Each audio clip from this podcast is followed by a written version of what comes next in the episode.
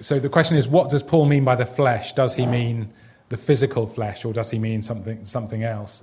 Um, and I suppose the, the main sort of one of the something else is that scholars say is that when Paul talks about the flesh, he can he might mean and, and he looks like he means sometimes in Galatians a kind of hostile power whereby the flesh is almost a kind of is almost a way of talking about the devil.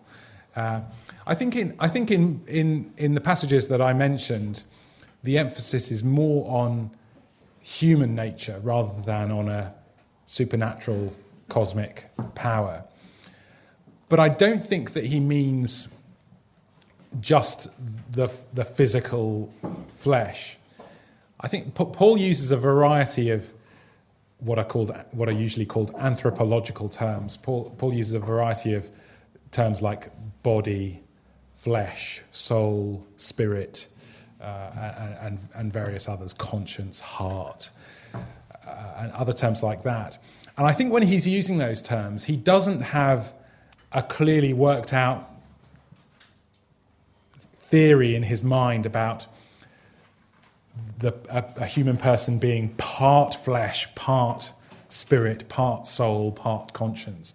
I think when he uses those terms, he's talking about the person in general, the, the whole person, viewed from a particular perspective.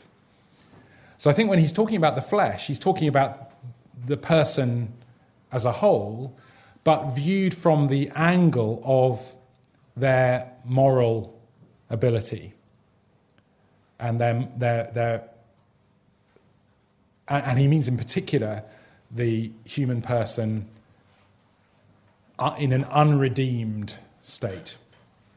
So I think that might be that might be the best way to put it. It's, it's, it's the person. It's not a part of the person like the physical the physical part as opposed to a mental part or a spiritual part. It's the it's the whole person uh, in an unredeemed, unregenerate state, viewed from the perspective of their relation to God and His requirements. Does that answer the question? Um, yeah, can I follow up? Sure, well. Uh, uh, Romans uh, 7, uh, uh, Paul also talks about, about the flesh there, and, and there's a lot of discussion as to what, how that chapter is usually understood. Uh-huh. And do you think he talks about the flesh in an unredeemed state there, and the, if, if so, uh, does that not apply to, to us as Christians? Um,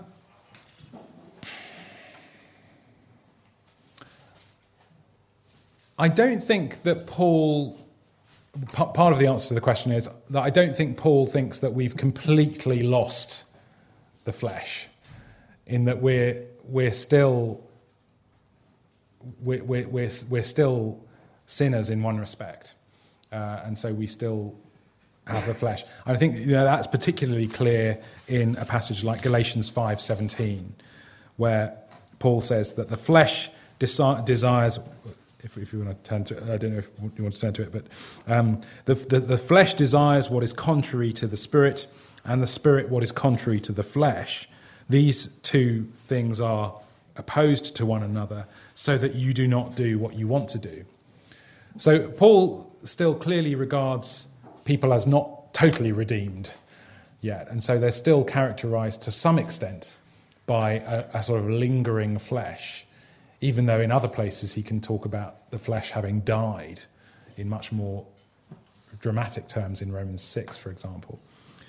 I think when it comes to Romans 7, I mean, my own, everyone has their own view of Romans 7, but uh, my, my own view is that Paul is not talking so much about his present Christian experience, but he's looking back on his.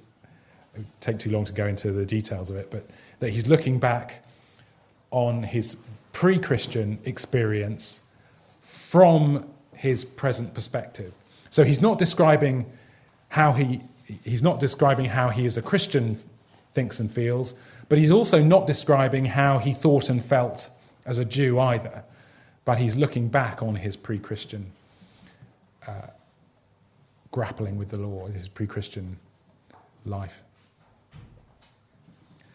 The, the best, the best um,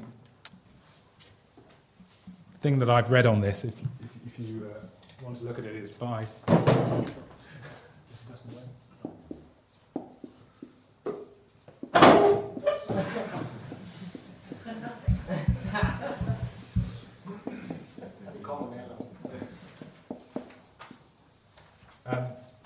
Book by Stephen Chester, Conversion at Corinth, it, um, which, which is uh, particularly on Paul's theology of conversion, I would, I, I, would recommend as the, the best thing that I've read on Romans 7 recently. Uh, and it came out in 2003, so it not only has his particular view of Romans 7, but also uh, a good summary of other positions on it. So. Great. Next question. Yeah. Um, if we apply the new perspectives uh, on Paul in uh, our churches, what, what would the consequence be more specifically? But people, people would still ask, how am I saved? Uh, am, am I saved now? Um, what, what is the answer to, uh, to the, the common questions among Christians now if we apply the new perspectives to Paul? Yeah, so the question is what, what, what would be the implications of adopting a kind of new perspective view of Paul to, uh, to, to church life if, we, if, if that happens? I, I, I think probably there's more, more of an emphasis, there would be more of an emphasis on uh, inclusivity. Um, I mean, I think one of the things that is noticeable about lots of the proponents of the new perspective on Paul is that they're, they're quite concerned about ecumenical activity and of, um, and of a kind of broad understanding of the church. And I suppose one of the things that has concerned me is that there's, there's less of a, an interest, I think, in clearly defining what the Christian faith is. Because there's such an emphasis on, on, on I suppose, accepting everyone who claims to be a Christian, uh, that there's, I think, a kind of lack, lack of um, subtlety. I think on of, of some, sometimes in defining what the Christian faith is, what what Christian doctrine Christian doctrine is. Um, so, I think there's there's more of an emphasis on sort of community and inclusion, um, re- reflecting the new perspective emphasis on justification in contrast to um, the old the old perspective. I mean, having having said that, uh, um, I mean, I think you know, if you ask Tom Wright, what what must I do to be saved? He'd tell you, you know, to believe in Jesus. So I mean, it, it's not it's not I'm not sort of setting these two uh, things in complete sort of opposition by any means. Yes. So um, the new perspective view on Paul, as I understood it, is it says that Paul um, describes faith as a path for Gentiles into the community where salvation is possible. Mhm. Uh, so my question is uh, that you started by saying that it wasn't about Christology, but isn't it like an, having this uh, indirect influence on that also? Can, can you say a bit more what, what you mean? Um, it, it seems like Christ becomes less important because um, faith is, is only about being a part of the community Uh-huh. possible. Yeah, I think it can. I think for some for some new perspective scholars, it does come out like that. Um, on the other hand, some do do emphasise. I, I think it's partly that because when you get wrapped up in this discussion, I was going to say something about this this, this afternoon as well. When you get wrapped up in this discussion about, uh, you know, what's what's the faith works contrast about, you, the the tendency is to drift into a discussion about the nature of the system uh, the nature of the sort of religious system, the, na- the nature of the pattern of religion, is it, you know, uh, and the and the human part of the equation. What what does faith mean, and what do what what do what do works mean? Um, and some some scholars drift a bit too much into that, um, whereas other scholars do sort of continue to anchor it quite firmly in the atonement, uh, and and um, do do better justice, I think, to to Christology. Um, another point, and this isn't sort of so much a new perspective matter, but is a part of a new, the new discussion of Paul, is is, is that some some scholars, particularly on the basis of Romans 4, uh, try and argue that Paul's main interest in faith is that it's faith in God, not in, not in Christ. And um, I suppose, particularly those scholars that see this. Um,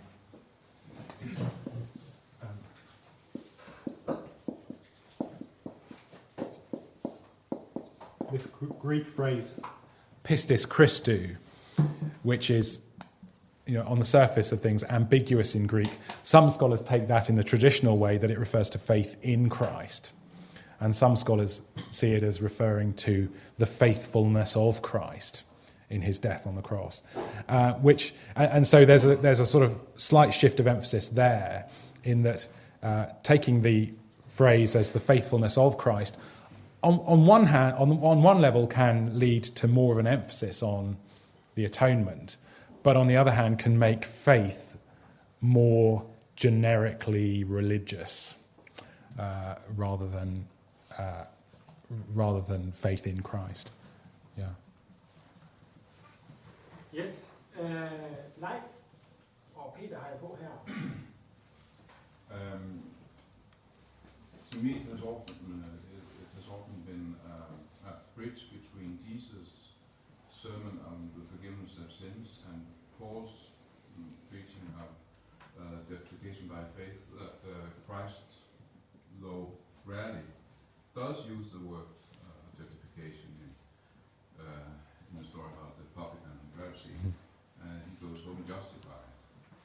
Mm-hmm. Uh, is it right understood that the, the new perspective actually has to cut the link between Christ's preaching of just forgiveness of sins and um, Paul's uh, preaching of justification by faith, also that uh, you have these different uh, you, there's different use of justification that in Luke 7 um, the people justifies God. That's kind of acquittal. Mm-hmm. It's very forensic. Uh, and, and Christ himself is being justified in spirit in 1 Timothy mm-hmm. 3. Mm-hmm. Uh, that's also kind of a, an acquittal mm-hmm. uh, rather than identity. Mm-hmm, mm-hmm, mm-hmm. Yeah, I, uh, the first part of the question was focused on uh, does the new perspective sort of cut a link, cut the link between Christ's proclamation, Jesus' sort of ministry of proclamation of the forgiveness of sins, and Paul's doctrine of justification, which is tra- traditionally recognised. I think it does actually. I think it does does cut it to a large extent, more perhaps in some scholars than others, but the general emphasis is to say, um, uh, with Krister Stendahl, uh, who simply says justification, that Paul's message was justification, not forgiveness. I mean, he puts it in his uh, book very as a very stark antithesis. And Dunn, similarly, in his Romans commentary, says that justification is not about the forgiveness of sins, that Paul's not really interested in forgiveness of sins. I'm going to talk about this a bit more this afternoon, but I think in particular, Romans 4, verses 6 to 8, uh, make quite a close link between justification and forgiveness. And Stendahl, when he's that's the passage where uh, um,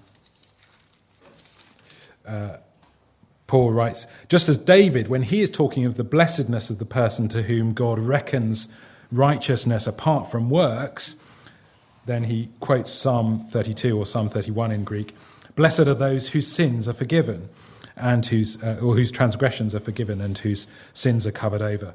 Blessed is the man uh, to whom the Lord does not reckon um, sin. I think Paul actually is interested in, just, in, in forgiveness and, and, and, uh, and does tie it to justification. And that there are other places as well where Paul, I think you know, scholars can often be a bit sort of unimaginative and think, well, because Paul doesn't use the word aphesis, the normal word for forgiveness, very much, that he doesn't really sort of think about forgiveness very much. But there are other places that Paul, where Paul doesn't use the specific terminology for forgiveness, but clearly means it. So, for example, in 2 Corinthians 5, verse 17, God was in, the, in Christ reconciling the world to himself, not counting men's sins against them. Now, that, that's obviously forgiveness. Uh, and, and, and so I think, and that's, that similarly is a, a pretty important statement where Paul is describing God's saving activity and describing God's saving activity precisely in terms of not counting people's sins. Again, it's interesting that he uses the same word uh, in Greek, logizo, to reckoning, not, rec- not reckoning sins against them, just like he does in uh, Romans 4. So I'll talk about this a bit more this afternoon, but uh, what I, in, in, in, in, in summary, what I'll, what I'll say is that, for, for those of you who aren't coming, that justification is the positive reckoning of righteousness, which needs to go hand in hand with the not reckoning sins. So, justification and forgiveness are very closely related, I think. One is positive, one is negative. The positive reckoning of righteousness, the negative not reckoning sins uh, and transgressions, which, which Psalm 32 makes, makes clear here. Does that answer your question? Yeah. Um, it was very interesting to listen to you. Thank you for your lecture and um, stimulating that um, because, uh, from my point of view at least, uh, uh, you, it's interesting that you say that Paul is not opposing legalism when he uh, when he says that justification is not by works of law, but uh, but uh, it's a response to Torah observance, uh, as you uh, write here. Mm-hmm, mm-hmm. Uh, I'd like you to explain that a bit more because Sure. um, uh, does that mean that Paul is opposing uh, Moses? uh, Right. Uh, I mean, uh, you often have this uh, written there that um, you will enter the, the Holy Land if you obey the, Mhm. the law, that uh, you are uh, uh, holy people, uh, and Mm. so on, if you Mm-hmm, if you, if you, mm-hmm. um, is it this if you that uh, Paul opposes uh, when he says that justification is not by uh, works of law? Thank you for the question. The question is, I, if I can summarize it briefly, is is Paul basically opposing Moses if he's saying that justification is not by works of the law? Is he opposing the Pentateuch? Um,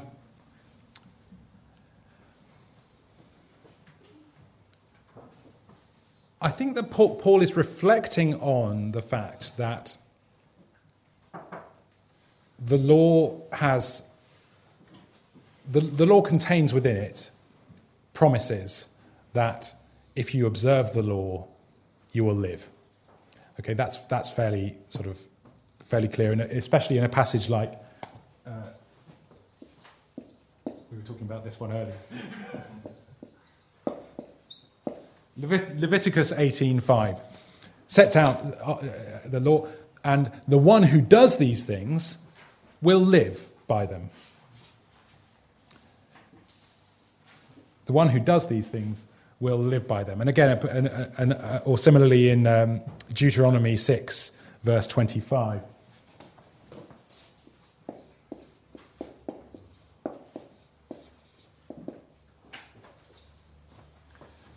Deuteronomy 6, verse 25. I was looking at it in, um, in Morton's uh, Hebrew Bible earlier, and I was very impressed that there was lots of scribbling on that page. So uh, um, that, that um, it will be righteousness to us if we are careful to observe uh, every commandment which uh, before God which He has commanded to us. Uh, so both, both of these passages are, are, are summaries of that view of the law which uh, promises righteousness and life to those who observe the commandments. Now, Paul, in his, when he surveys the history of Israel, sees that this hasn't happened. Uh, he sees both that uh, Israel is still living under Roman dominion. He sees as well that Israel, um, that his fellow Jews uh, regularly commit sins, uh, and, uh, uh, and, and, and so he sees that no one can really claim that this promise has come to fulfillment. And so I think when Paul looks at the Torah, he doesn't disagree with it, but he, he sees that this is a that these are conditional promises. Uh, that there's always a big if, and it's actually too big an if. All all the promises are conditional upon human, obe- human obedience in, in, in the law. And so that's why I think as well, I mean, uh, um, and I think actually Deuteronomy says this as well, because in the, in in the closing chapters of Deuteronomy, Moses says uh, that uh, if you don't observe, if you, if you observe the law, if you cho- choose life, everything will be great and you'll, you'll live long in the land. But if you observe, if you, if you fail to observe the law, if you disobey the law, then the law will stand as a testimony against you. And then more and more as it goes on, it seems like Moses is assuming that, that, that Deuteronomy is assuming that this is going to happen. Because it says, well, what happens? And, and then when, you, when you've disobeyed the law and you're languishing in exile, God Himself will redeem you and cause you to, to, to, to observe the law. I think this is implicit in Jeremiah as well, in Jeremiah 31, uh, where, he, where Jeremiah also highlights the, the difficulty with the law. Um, Behold, the days are coming when I will make a new covenant with the house of Israel, and it will not be like the old covenant. Why will it not be like the old covenant? Well, he goes on, it will not be like the old covenant which I made with your forefathers because they broke that covenant.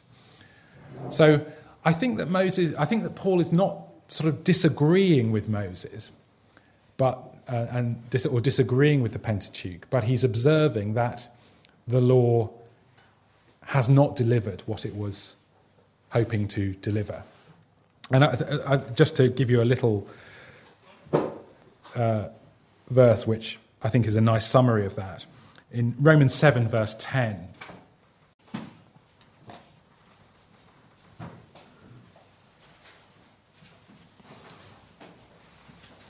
Where he says that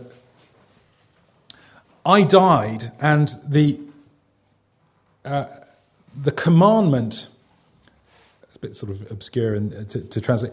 But the, the, the commandment which uh, i found that the commandment which was supposed to, supposed to lead to life actually led to death. Uh, and i think that's sort of that's, that's a good summary of paul's view of these promises in leviticus and deuteronomy.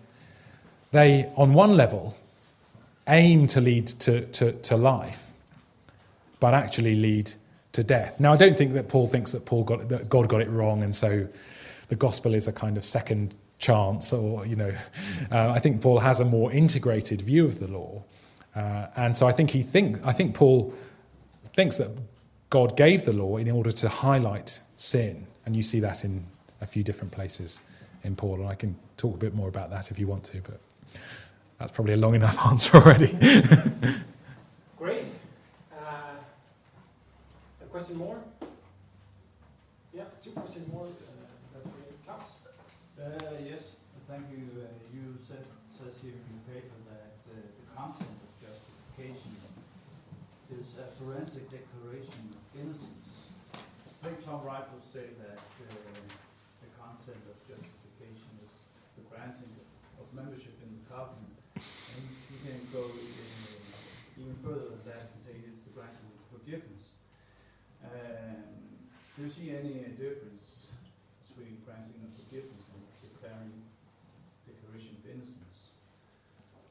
I think Wright would say that justification is not the incorporation of someone into the covenant, but the declaration that they're alre- already in the covenant. That would be his uh, key point. I mean, I think in common with most Pauline scholars,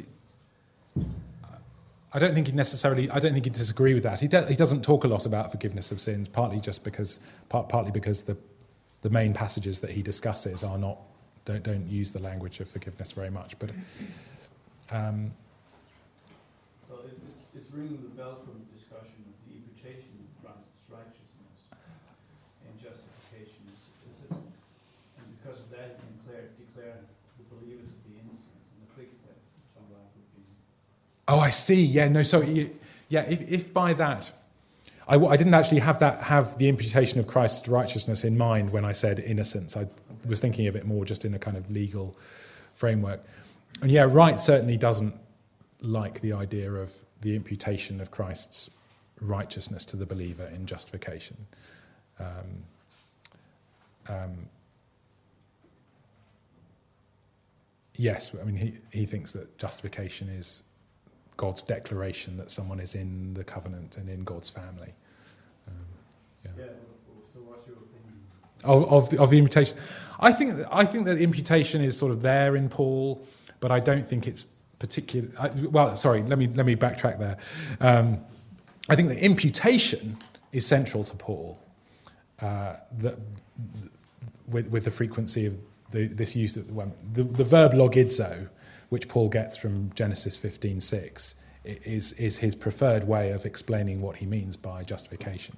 So I think imputation is indisputably uh, central to Paul, and I think probably most people would agree on that. On the, po- on the point of what is imputed, um, whether if it's Christ, is it Christ's righteousness which is imputed? Well, I think you can. I think you can deduce that from Romans five, but I, but I don't think it's. I don't think it's prominent as prominent in Paul as it is in lots of our creeds, um, and so I, yeah, I, I think it's. I think it's there, but not central to justification. Um, So in, in your point of view, uh, the declaring of innocence and forgiveness is almost equivalent. Um, not quite, because I do think that justification is a a positive reckoning. I'll talk about this a bit more th- this afternoon, but I think I think if one takes some, if one takes Deuteronomy six verse twenty five, that uh, it will be righteousness to us if we observe every commandment which God has commanded us to observe before Him. Uh, I think I think the, the, the verdict of justification is God declaring us, de- de- declaring that we have fulfilled every requirement that He has made, made, from, made, made on us, um, which of course is in some way count, counterfactual because we haven't done that. I, I don't think it's so clear that it's always sort of so closely integrated into a doctrine of the imputation of Christ's righteousness. Does that, does that make sense? Uh, yes. yes, sir. Uh, One last short question, Lars. Uh, I'm just, I'm, I'm puzzled by the, the, the whole works of the law thing, um, because if you, I think if you read Luther, he would use it very much this as, as legalism, any work that could get you closer to Mhm. Christ. Mhm. Um, but if that's not what Paul is talking about, does Luther then get Paul completely wrong? Or is his point still valid, but it's just not exactly what Paul is talking about? Mm. Um?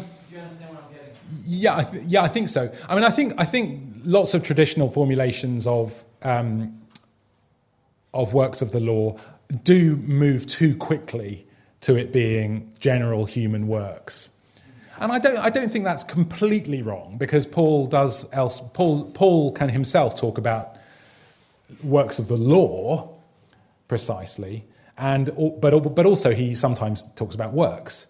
So in Romans four four to five, he talks about works in general. Ephesians two verses eight and nine, he talks about works works more generally. I think I think Paul's main focus in his in his talk of justification, not by works of the law, is in response to a to to the Jewish claim. Um, So But- problem is not to, to take it to the point where it means any work, but it's, the problem is if you do it too quickly. Um,